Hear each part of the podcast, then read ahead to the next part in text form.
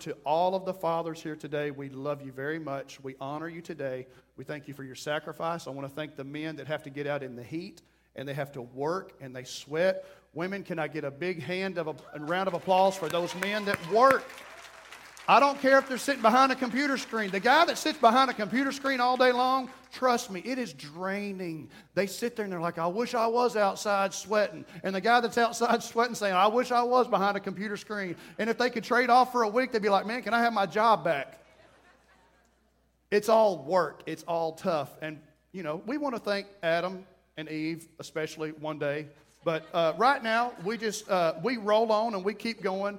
And it's okay. We're men that's what we do. I had an issue at work a while back, and there was a gentleman there who had a rough day, and uh, I had to uh, remove him out of the rank that he was in and kind of set him off to the side for the rest of the shift. And I see him over there on the side, and he's got his hand in his hand, his head in his hands.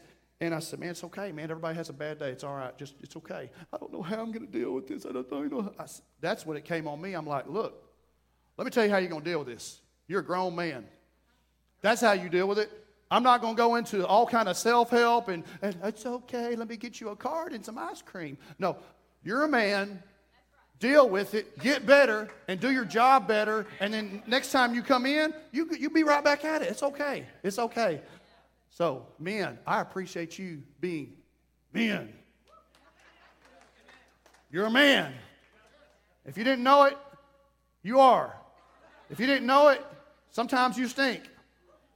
We, we have body odor. We eat steak. We work. We work from daylight till dark. We work too much. And we love our women. We love our children. We love our families. And we will protect them at all cost. Amen. Amen, amen, amen. I want to give uh, honor to the fathers in my life, and my father has passed away and we miss him dearly. But also, my father in law who's here today, I love him so much. And I'm thankful for our fathers and our fathers' fathers. Amen. The groundwork that was laid before us, those that worked and put in the sweat and toil and the sacrifice so that we could be where we're at today. Men, you are providing for your children. There's many children that went downstairs and you are providing for them. Don't provide for them just merely with monetary things, but spiritual things, spiritual things, greater spiritual things than anything this world can offer. And reiterate that to them time and time again. I love you. I'm glad that I can bless you with this toy. I'm glad that I can bless you with this car, this vehicle, this, this education. But let me tell you, it will not carry you for the rest of your life. This is temporary. We've got to focus on the things that eternal and just tell them over and over and over. Teach them and train them. They will not get it from the school system, they're going to get it from you. They're going to get it from you. Let's pray. Father, in the name of Jesus, we bless your name today. We thank you, Lord, for your many blessings. We thank you, Lord, for good health. We thank you, Lord, for prosperity. We thank you, Lord, that you have blessed this church body. We thank you, Lord, that we are a part of your kingdom. We praise you. We lift you up. And we ask, God, that you would help us as we reach out to this community, this outlying area, all of our family, our extended family. Lord, wherever you may lead us on Facebook and online, God, we pray, God, that this word would go out to all the world in the name of Jesus. Jesus. Bless us, keep us in Jesus' name. Amen. All right, I want to start off and just begin with a, some text, and I'm going to read from the book of John. And if you've got your Bibles, you can turn with me. Just start getting there if you can. Matthew, Mark, Luke, John. It's in the New Testament, John chapter 12. And I'm going to be as brief as I can. I, will try my best not to elaborate too much on things because we're excited to partake of all of the vol- voluntary, volunteering, cooking and decorating and gifts and things that uh, we are part uh, that are part of today's uh, proceedings. John chapter 12, I want to read verses 25 through 100. I know I did that a while back. It's just I, I mess with people. I mess with people. If you don't know us there's some of you who know us a little bit better than others, and we are jokesters. And when you have a house full of boys, we had three boys in our home, and um, some of the greatest times. I will give, here's a little tip. If you got young ones coming up and you've got a, wash, a dishwasher in your kitchen, just unplug it. Don't ever even use the thing unless you're just overwhelmed. Because you got dishwashers. And some of the greatest memories we have are in a kitchen. And it's wash them dishes, dry those dishes, and it's popping towels and it's cutting jokes and laughing and just just cutting up and laughing and having fun. The meal was fun, but I think we had more fun on the cleanup. And Breanne, she always had a saying. She says, Boys, in ten, we're going to get this kitchen clean in 10 minutes. 10 minutes. I don't know what the deal is with 10 minutes. It's like we meant 10 minutes and 30 seconds. Something's going to happen. But 10 minutes. And then it was just, oh, oh, oh, oh. Have fun. Have fun. John 12, verses 25 through 26. Does that sound better? The man who loves his life will lose it, while the man who hates his life in this world will keep it for eternal life. Whoever serves me must follow me, and where I am, whoever serves me, we, many of us, I'm a Christian.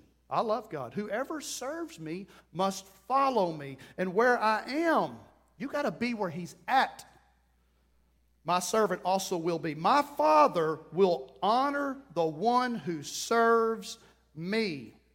Quickly to Proverbs 21 21. He who pursues righteousness and love finds life, prosperity, and honor. Look at your neighbor and say, Honor. Honor. I want to speak to you for a few minutes today on the topic of seven attributes of a man of honor. Women, you're in the sanctuary with us today. Attach yourself to this message it's very easy. I may say man many times. If you're married, guess what? You're right there with him because when we join together in a holy match in ho- in ho- holy in holy in holy matrimony. What God has put together, let no man put, put asunder. Amen? So, even though I say man, I'm speaking to the to the woman too. And I, I've always joked about that when God named, He said, let that be man. And then He said, whoa, man. I did good. He said, whoa, man, hold up. You know, because it's continually better, right?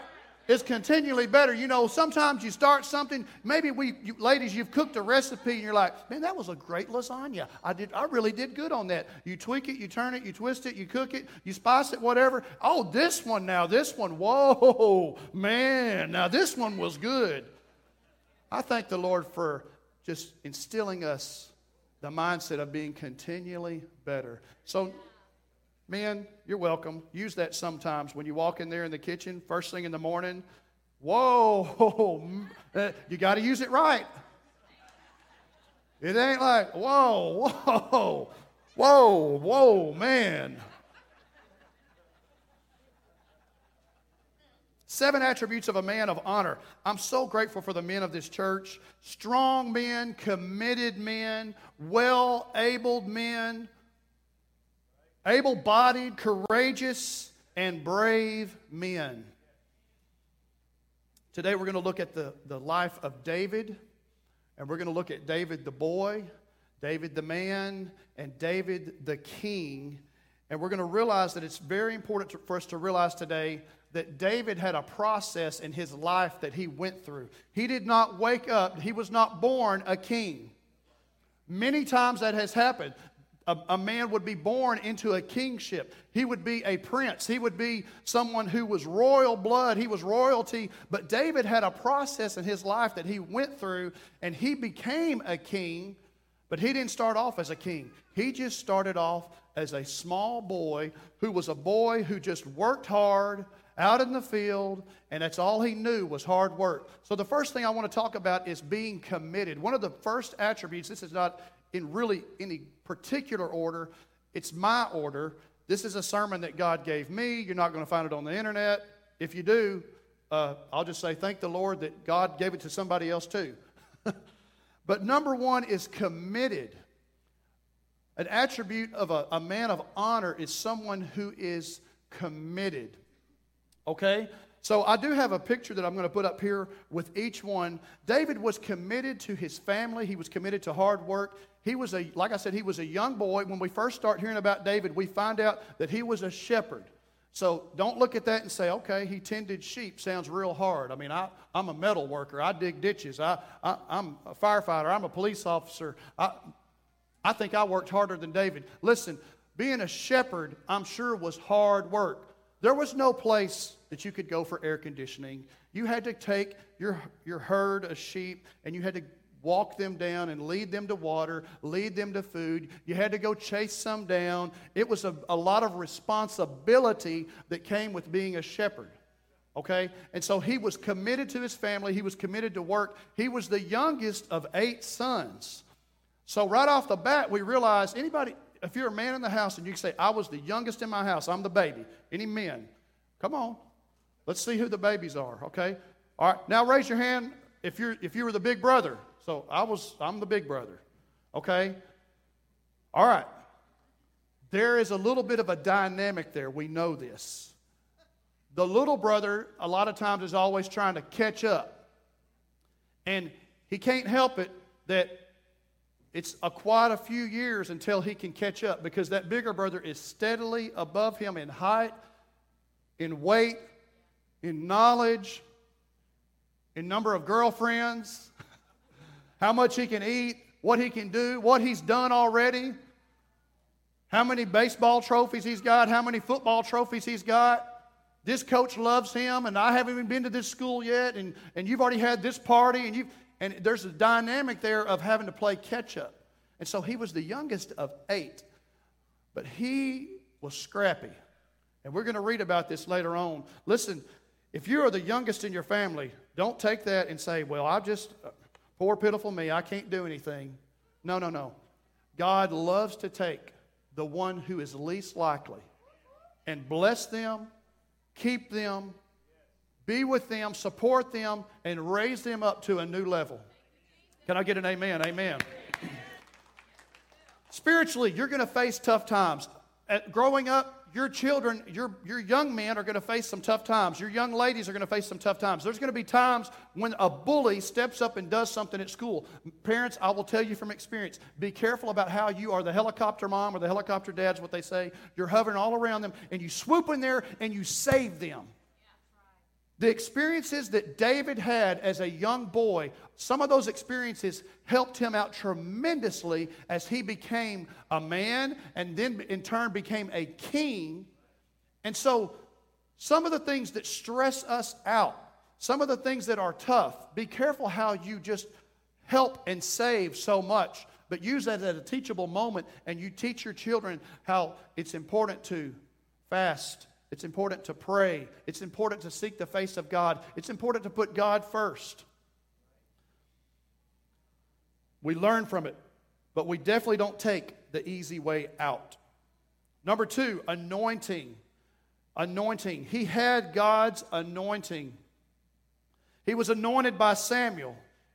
In Samuel chapter 16, you read about how not in this scripture, but in the, the first part of chapter 16, you read about, well, actually, we are going to go to that scripture here in a minute, and I know we're in the first part of 16. But even before this, you'll learn how Samuel was disgusted with Saul.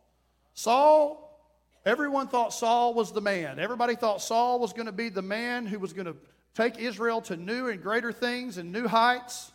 Saul could not get it together. He wasn't being very kingly, I'll say. And so Saul began to turn away from the plan of God.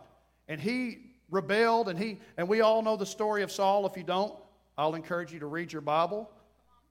Go to 1 Samuel, go to 1 and 2 Kings. You can get in here and you can read all about things that we're telling you about. I can't get into all the things about Saul, but I will tell you this Saul was not being the man that he was supposed to be.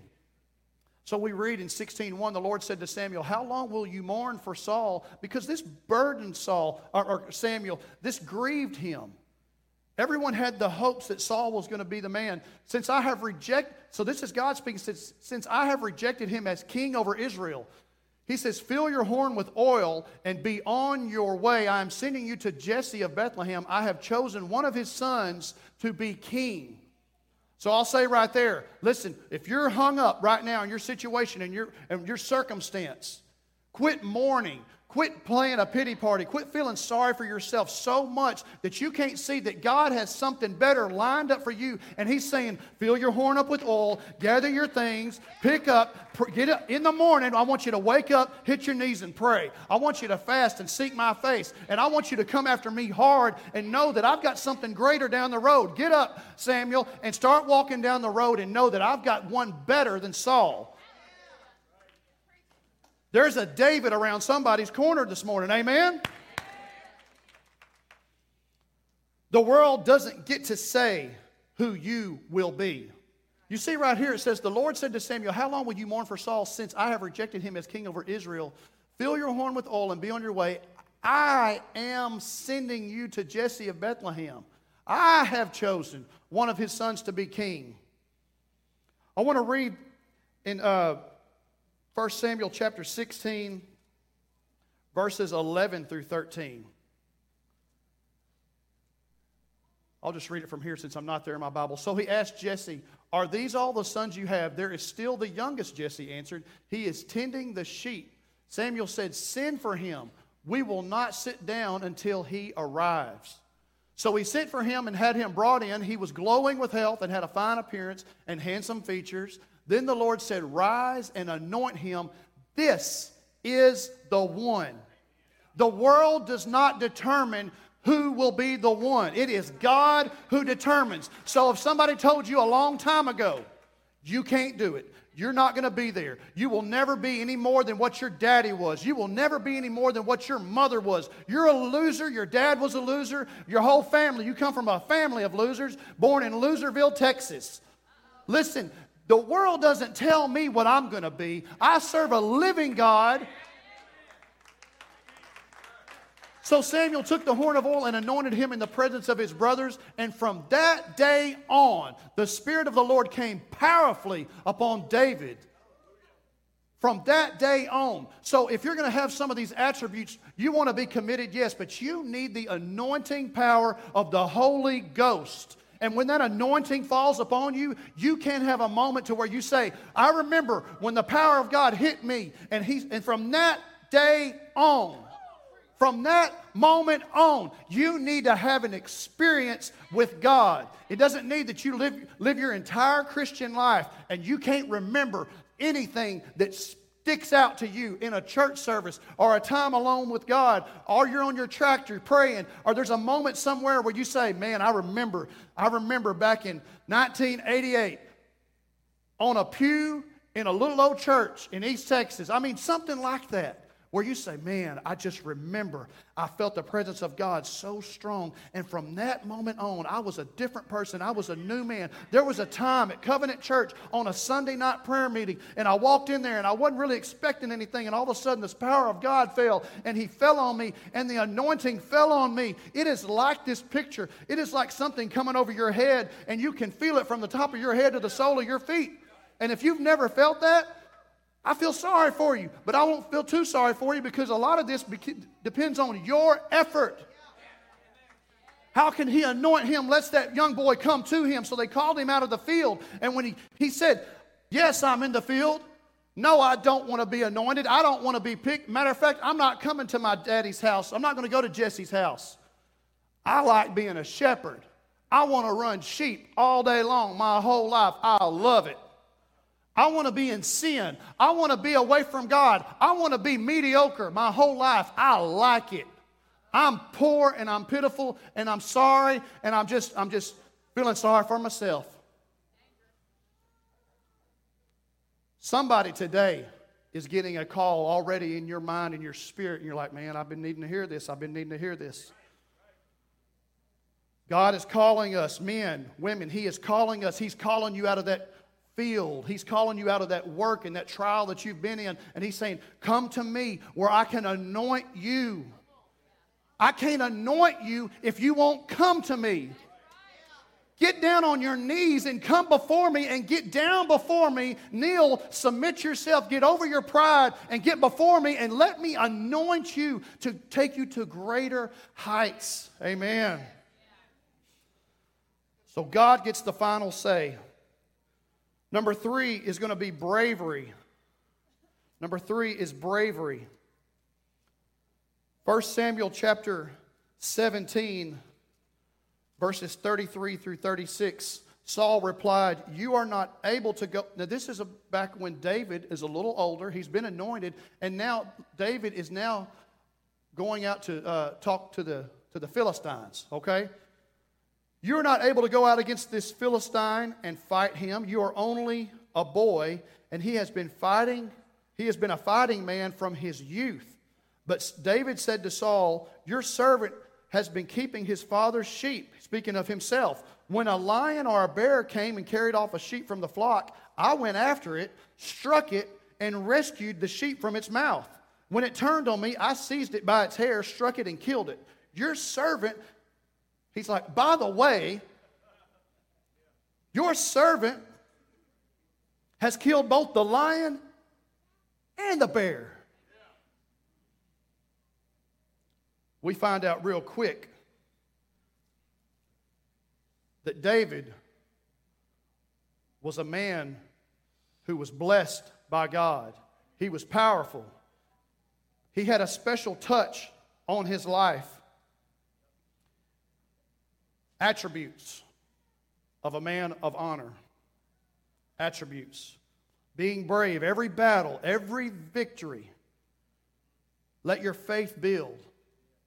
Bravery comes in knowing that the battle belongs to the Lord. Because if you don't know that somebody bigger than you is backing you up, you're not very likely to be as brave as you need to be or as God has called you to be. There's times when in the real world, there's a man that maybe gets fronted by another man. And all of a sudden, this man over here who's getting yelled at, he gets real brave because he's got all of his buddies with him. And he's got a backing with him. He's got somebody with him who's stronger. He's got his best buddy with him who's about 6'5, 245, 265 pounds of solid muscle, and he's just sitting there like this right here. He's like, Tell him, Tim. I got your back, Tim. And I'm in my mind, I'm just seeing just a little like a chihuahua, just like And the big and the big dog. We actually have a big dog in here. Where's Chris Randall? Where's Chris Randall? He's on security. Of course he's on security. They call him Chris Big Dog Randall. I think he's even got his own T-shirt made that says Big Dog Randall or something like that. He that's a man who he gets to wear T-shirts that many of us don't get a chance to wear. We can buy this T-shirt. We're part of the team. It's cool. We got softball practice. Ha ha. But uh, Chris actually gets to wear a shirt that is something like part of the 500 club. It's like, or 400 or something like that, where it's like, when you bench press like 400 pounds or 500 pounds off your chest, you get to, is it 400? I have no idea. It's a lot. It's more than me. It's more than two of me. and so Chris gets to, to wear some t shirts that I don't get to wear. But when you've got the big dog and he's saying, get them, get them, that's how I see God with me today in my quest to be a man of honor. I want to be brave, but I'm even more and more bold and more and more brave for my Lord and Savior when I know that He's with me, He's in me, He's through me, He's all inside me, and I feel like I've got the power of the Holy Spirit in me, and I know I do, and I know that it empowers me to be able to not be afraid to pray for somebody, not be afraid to tell somebody the good news of Jesus Christ. Not be afraid to speak out and share my testimony. So we need to be brave. You've got to have a, a spirit of bravery about you. Number four, a man of action. A man of action. 1 Samuel chapter 17, verses 48, or verse 48. 17 and 48. As the Philistine moved closer to attack him, I want you to watch what David does. Is this a boy? Is this a young man who's afraid? No. The Bible says David ran quickly toward the battle line to meet him. If you'll go down further in the same chapter and you look at verse 55, Now, this is Saul speaking. He's, as Saul watched David going out to meet the Philistine, he said to Abner, the commander of the army, Abner, whose son is that young man? Who in the world? Who is that kid? Now, do, I don't know, I didn't really look to see what happened after that. It says, find out whose son this young man is, because after that, it could have been, find out whose son this young man is, because he is crazy. This man is a nut. I mean, we see the giant. We see the problem. We see how hard the situation is. We see what this family is facing.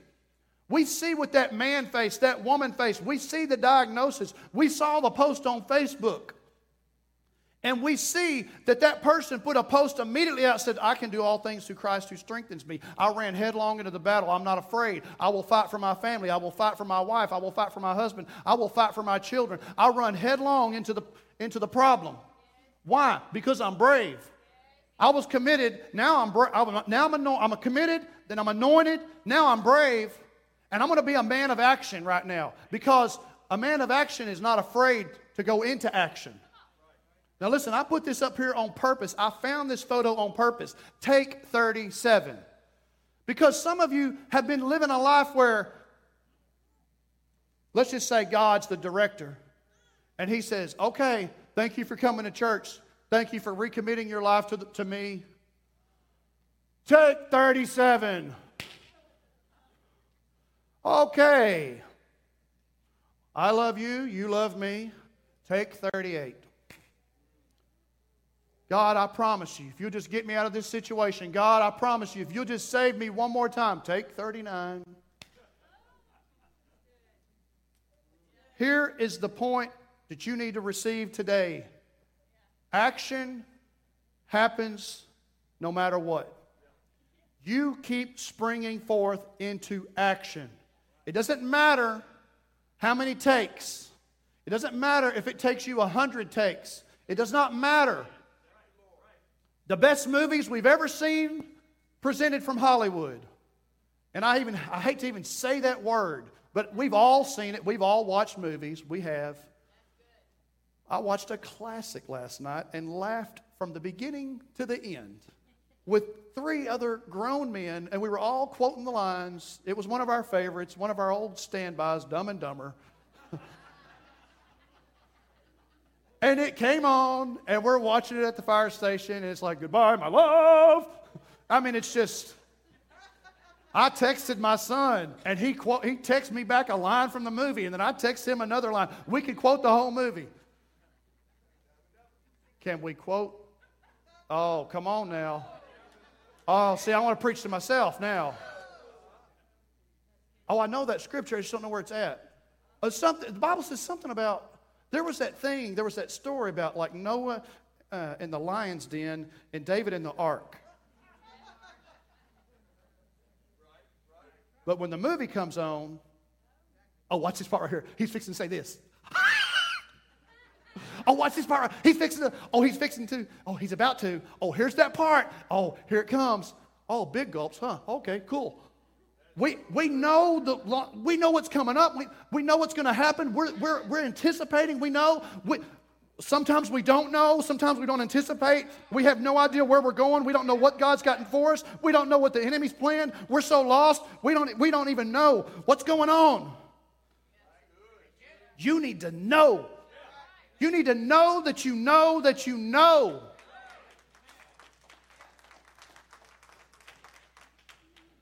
If you're going to run, run right into the problem. Be bold.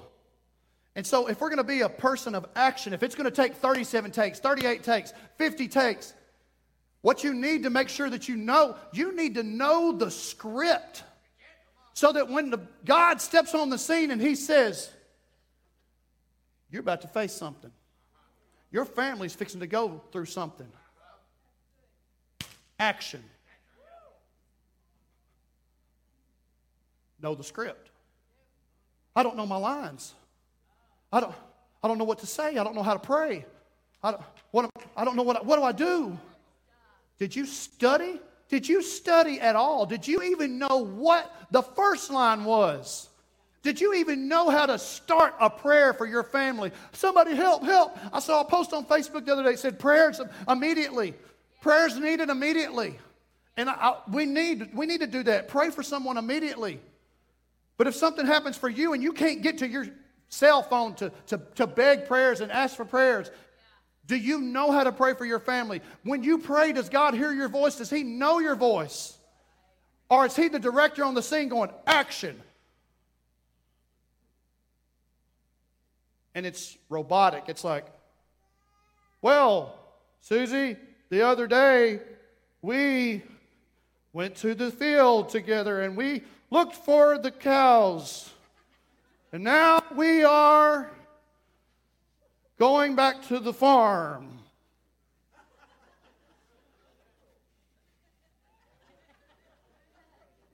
And the director's saying, Who is the idiot up there he doesn't know the lines. I don't even know if I've ever seen this guy. I don't recognize his voice. He's very robotic. He don't have any form and acting abilities. Like, oh, hey, Susie, how are you doing? Hey, we're looking for those cows and we're going back to the farm. Okay, I'll see you. Let's go. Come on. But an, somebody who don't know how to act, somebody don't know how does a script, doesn't know the lines, don't know the words.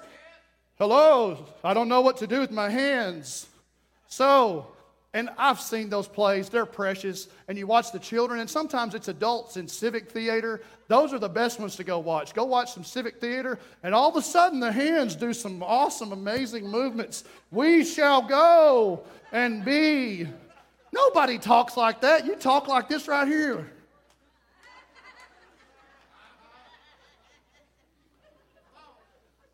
Read the script, be ready to act it out. God is not going to bless your good intentions. I fully intended to learn His Word. I fully intended to learn the script. I fully intended to be ready for this play. I fully intended to be ready to go into action when it was called. I intended to. No, you need to be ready to. Number five, humble and repentant. 2 Samuel chapter 6. I don't want to read it off the screen. I want to read it off this paper. 2 Samuel 6 and 16.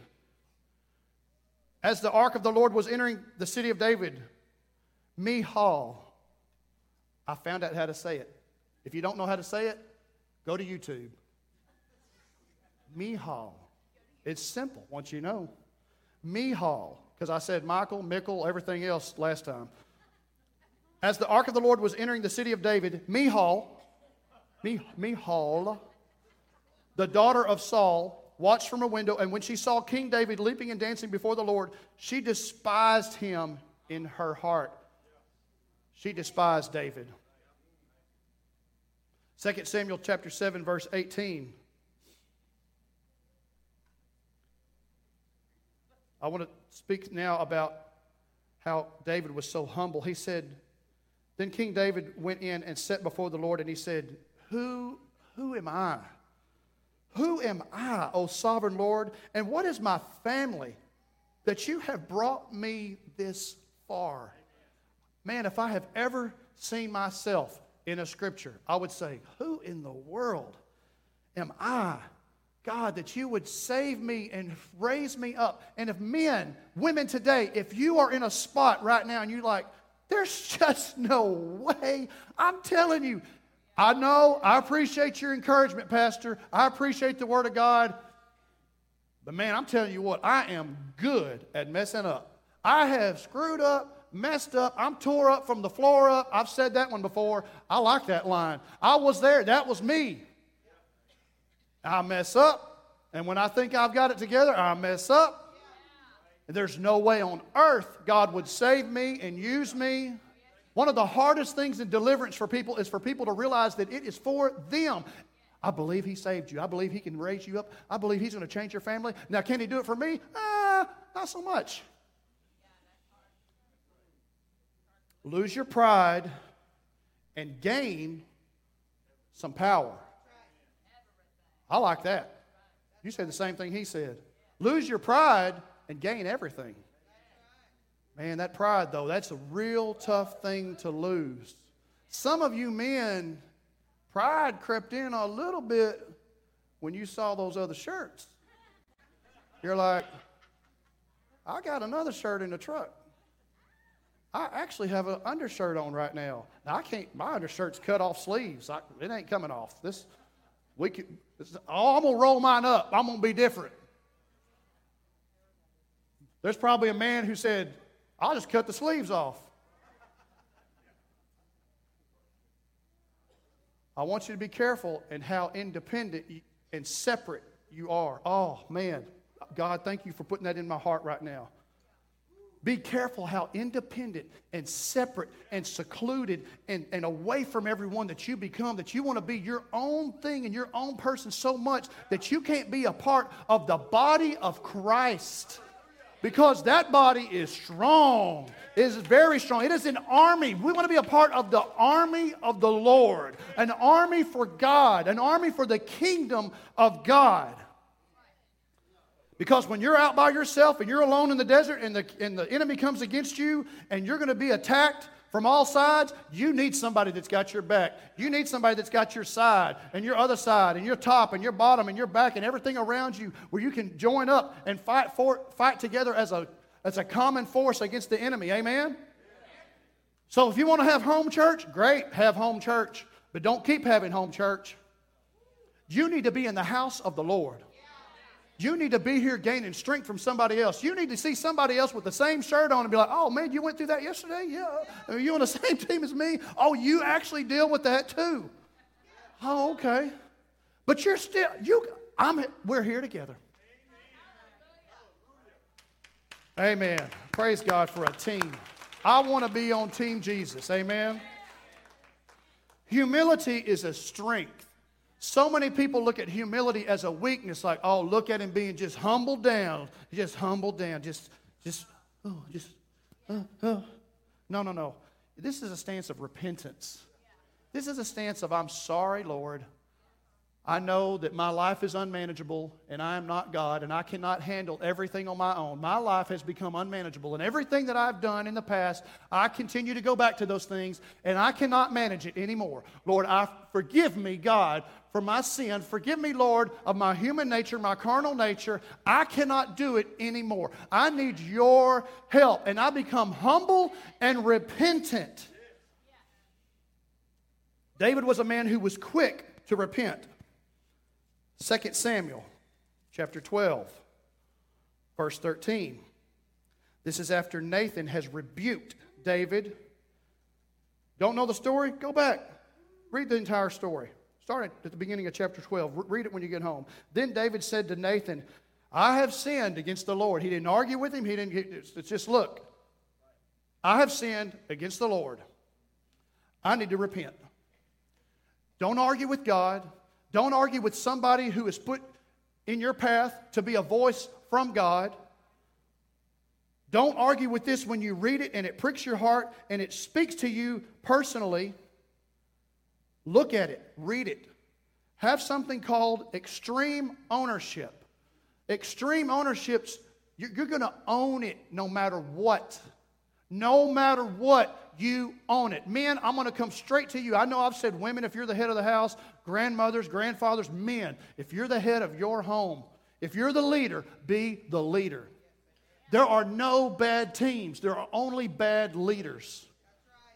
There is a championship NFL football team that will win the Super Bowl next year and the year after that. And they could have a lousy coach right now that doesn't want to do the work, does not want to put in the effort, wants to be the cool coach, fit in, draw his salary, get whatever is his, and he just wants to keep going, to keeping the status quo. Sometimes it's important for us men to interrupt the status quo, mix it all up, and say, I'm the leader of this home, this is where we're going, and this is why we're doing this because it's not just because daddy said so, it's because the Word of God said so. I'm going to tell you this, that's another tip. Don't ever discipline your children and do things and they say, Why, Dad? Why? Because daddy said so, because I said so. Because I'm going to tell you what, this says so to you, Dad. This says so to you. And I don't see us all the time saying, Yes, yes, yes, God, yes. 100% I'm in. No, it's not because daddy said so. It's because the word of God says so. So in, in 2 Samuel 12 and 13, he says, I have sinned against the Lord. David was human, of course. He made mistakes. A man of honor quickly repents. How quick will you repent? Number six, fortitude. So take a look at this, the, the picture on the screen. Fortitude. Does this look like somebody with fortitude? The definition of fortitude means courage in pain or adversity. Has anybody in the house, can you raise your hand? You don't have to, but we, if we wanted to, we could raise hands. We've all done it, we've all faced it. We have faced some adversity. We thought we were going to a university, we went straight up into adversity. Fun and games, college life, adversity. University of adversity. That's where we, I, how many in here you can raise your hands? I graduated. I quituated. I made up a term right there. You graduated, you finished. You quituated means you never got through it. The, the University of Adversity.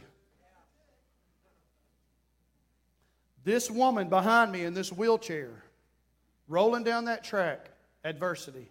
Something was put in her life. It might have been from birth, it might have been a bad car accident. It could have been a, a, number of things. Maybe she worked, she's in the military and she fought for our country, and maybe now she doesn't have her lower limbs. But she said, No, I will not let that defeat me. No, I will not let that be the, the thing that defines me. I will not say to myself, I will never enjoy another victory.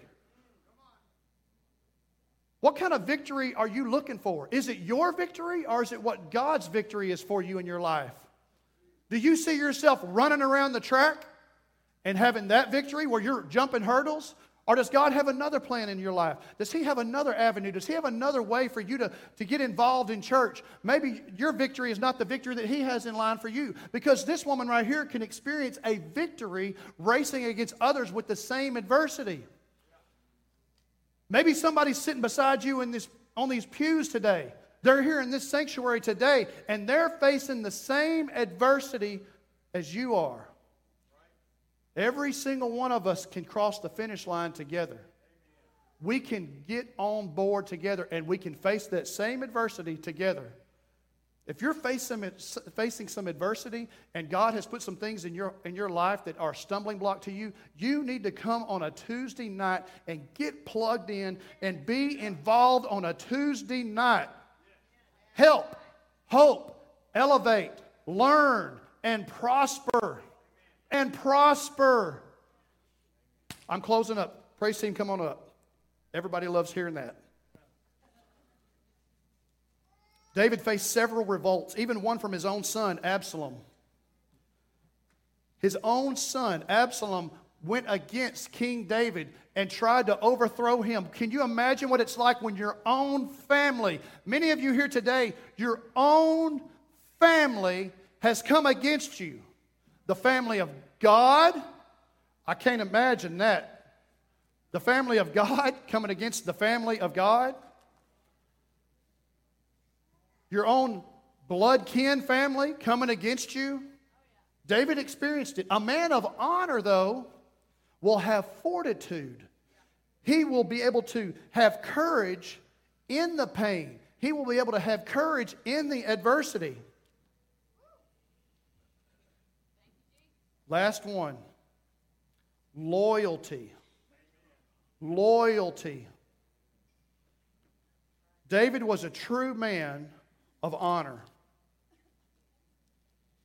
2 Samuel chapter 9,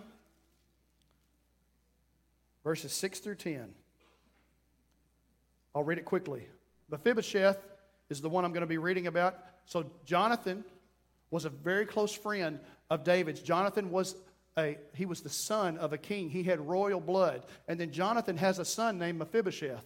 That's the one we're going to talk about. There were others. When, when Mephibosheth, son of Jonathan, the son of Saul, came to David, he bowed down to, to pay him honor. David said, Mephibosheth, backtrack, time out. I didn't touch this. Mephibosheth was dropped by his caregiver when he was a small child, and both of his feet were turned, maybe like a clubfoot. He, they, they were broken. He was crippled. He could not hardly walk, the Bible says. He was basically just described him as crippled, both feet, dropped as a baby. That's a message in that of, in and of itself. Many of you have been dropped. Many of you, you did not. You, where what you had to go through was not your fault. You didn't drop yourself. You didn't jump off the cliff. You didn't do the things that got done to you. You didn't cause those things. And you can feel sorry for yourself and say, "Well, it did, and it happened, and so therefore I quit." No. God has a plan, but you've got to realize you need to. This is the best one out of all of them for me. He bowed down to pay David honor. David said, Mephibosheth! Exclamation point. Don't be afraid. And he, re- he refers to David and he says, Your servant. He, Don't be afraid. David said to him, For I will surely show you kindness for the sake of your father Jonathan. I will restore you to you all the land that belonged to your grandfather Saul, and you will always eat at my table. Mephibosheth bowed down and said, What is your servant that you should notice a dead dog like me? Then the king summoned Ziba, Saul's servant, and said to him, I have given your master's grandson everything that belonged to Saul and his family. You and your sons and your servants are to farm the land for him and bring in the crops so that your master's grandson may be provided for. And Mephibosheth, grandson of your master, will always, I mean forevermore, from now on, always eat at my table. David was a true man of honor. He honored Jonathan, and then through the bloodline, because of who he was tied to, then he honored Mephibosheth, Jonathan, the son of a king. Mephibosheth, Sheth, son of Jonathan, a cripple. He was helpless. But then David becomes a source and a provider for, for Mephibosheth. It's all right, laugh. I laugh at myself. David is a type and a shadow of Jesus. Let Jesus become your source and your strength. Yes, you could look at yourself, and when you look in the mirror, you say, What am I? I'm a dead dog. I'm pathetic. But, but God is saying today, Let me be your source of strength for you today. If you would just please stand, we'll be dismissed. Start today by being a man of honor. Are you perfect? No. There's only one who was perfect. It's a process. 2 Samuel 8 and 1. In the course of time. Focus on this part right here. David defeated the Philistines in the course of time. Some of you, you've been fighting for a while and you think, I, I can't get victory. I can't get victory. David was uh, Goliath fighting the Philistines as a young boy, as a man, as a king. But when it lists David's victory, it says, In the course of time, David defeated the Philistines. He did it, but he did it because he stayed after it time and time and time again. Battle after battle after battle. You get quit out of your vocabulary. Last scripture, Romans 5 and 8. But God shows his love for us in this while we were yet sinners, Christ died for us. If you're in sin, it's the, the debt has already been paid. You need to claim it. You need to recognize it. You need to raise your hands today at this altar call and say, Father, I bless your name. I thank you, Lord, that you forgive me, and I claim the sacrifice that was shed blood on the cross of Calvary for my sins so that I could be made new in the name of Jesus. I want to give just a time right quick just a quick time of prayer. Don't leave, men. None of the men, please leave. I want to give you a beautiful gift that we have here. But right now, if you would just all bow your heads, and I want to just pray a blessing over this church in the name of Jesus. Father, in the name of Jesus, I pray that you would bless and keep each man, woman, boy, and girl. But Lord, especially this morning, we speak to the men. Lord, I pray that you would raise us up to be men of honor. Lord, we want to be committed. Lord, we want to be anointed by you. Lord, we want to be brave before you. We want to be anointed by you. We want to be men of action. Lord, we want to be humble and, and, and repentant before you in the name of Jesus. Lord, we ask these things in the name of Jesus. We want to have fortitude. We want to have strength in our pain in the name of Jesus. And last but not least, Lord, I pray that you would bless each man to be loyal, loyal to you first, God, loyal to family and loyal to country in the name of Jesus. Can we give God a praise today as we speak this blessing over our homes and ourselves in the name of Jesus? They're going to play a song, and there's going to be a time where if you need prayer, you come to us and we can pray with you. But right now, I'd ask for every father in the place start to make your way up.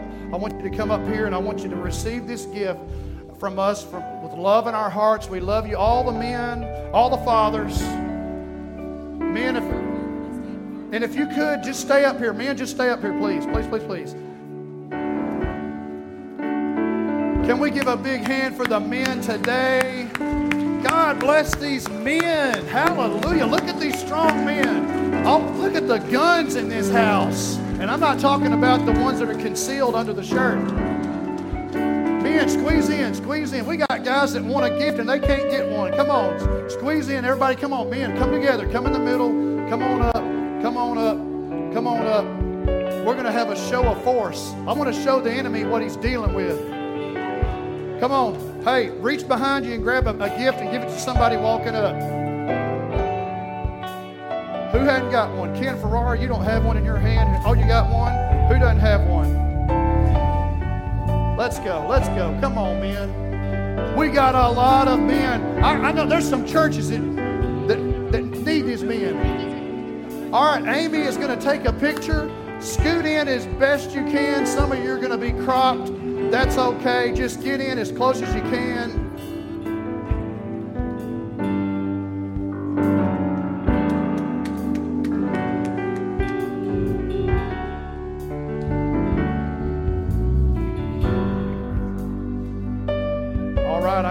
Smiling. I don't even know where we're looking.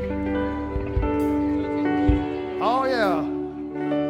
All right, we good? Hey, listen, man, if you, all you guys, if you would turn around and just look at me, hold the music just for a second. Listen, there is one that went before us, God Almighty.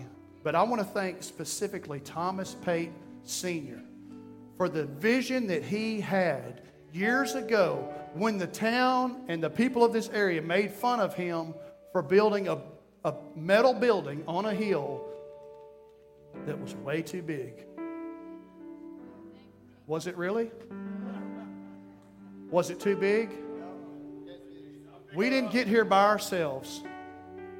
Somebody worked extremely hard and worked when victory wasn't even visible. When all there was was just a dirt road, there was no pavement, there was no smooth concrete. All it was was just grass and a metal building on a hill. And, and a big note, she said, in a big note, and, and a son who would sometimes take out of his own pocket to pay the note, never to be repaid again. I'll pay it. And then dad comes to him and says, Son, I don't know what we're going to do. Man, the church note's due again. Dad, just here's a check. Working, working so hard, sweating, actual sweat not behind a computer screen. That's work too. I ain't, I'm not knocking it. It is different though. I'm telling you, we are called men to be stewards for a time on earth. So, yes, you get to partake of a beautiful, nice big building. There's going to be an expansion. There's going to be new buildings. There's probably going to be another building. There will be another building over here on this 16 acres, and there'll be more growth. And we can say, well, I remember we had church in the old sanctuary. That's where all those little rugrats, all the little rugrats are running around here in the youth sanctuary now. You know, there's two three hundred kids in here running around having youth service. Yeah, that's I received the Holy Ghost right there where you're standing, you little stink pot. but listen, so much work. So he was a great steward of what God had in his life. So I call and I ask every one of you men to join with me and let's be great stewards for what God has put in our life, our family, our homes, this church, this, this community, this area. He said, I, over and over, he said, I love this area, I love this town, I love this area. We are called to reach this town, this area. So, men, be a great, not a good, be a great steward of who God has put in your life, your family, your wife, your children. Lead them, lead them to God. Lead others to God. It's so, so important because we will be like a vapor. We will look back one day and we'll say, My life was like a vapor. It was just like a quick wind. It's gone, just, just gone. What did you do? What did you do day in and day out, battle after battle? Oh, but that last battle was so tough. I just got to quit now. Oh my goodness, oh my goodness. Please do not come to me. Men, as a grown man, don't ever come to me and say, I just quit. Man, I don't have no patience for that. God has no patience for that. He was nailed on a cross, he was stabbed, he was spit on, but he was God. No, he was man. It was God robed in flesh. He felt the pain. He felt the spit on his cheek. He felt the stab wounds. He felt the suffocation as he hung on a cross. And he died for who? Not himself. He died for you. So if you're not empowered, if you're not bold right now, if you're not brave right now, pray that God will make you that way because I'm telling you what, we are going to go places because God is on our side. He has our back, and I will be bold for Him in the name of Jesus.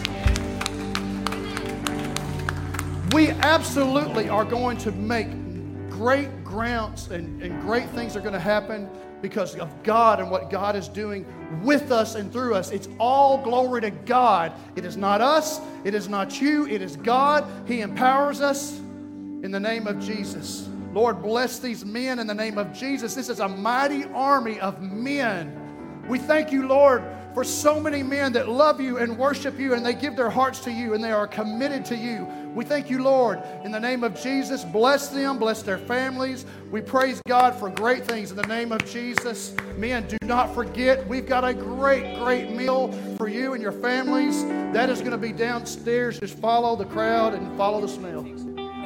Oh, we didn't get a great picture. Guys, just if try to get a good picture, let everybody just turn around where you're at and scoot in.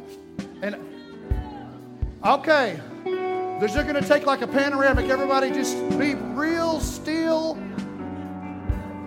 Try to see her. All right, everybody be real still. Here we go. All right, got it. Hey. Love your neighbor. Hug on your neighbor. Hey, we'll see you in the Life Center. Go to the Life Center. I want to see every man there with your family. Every step.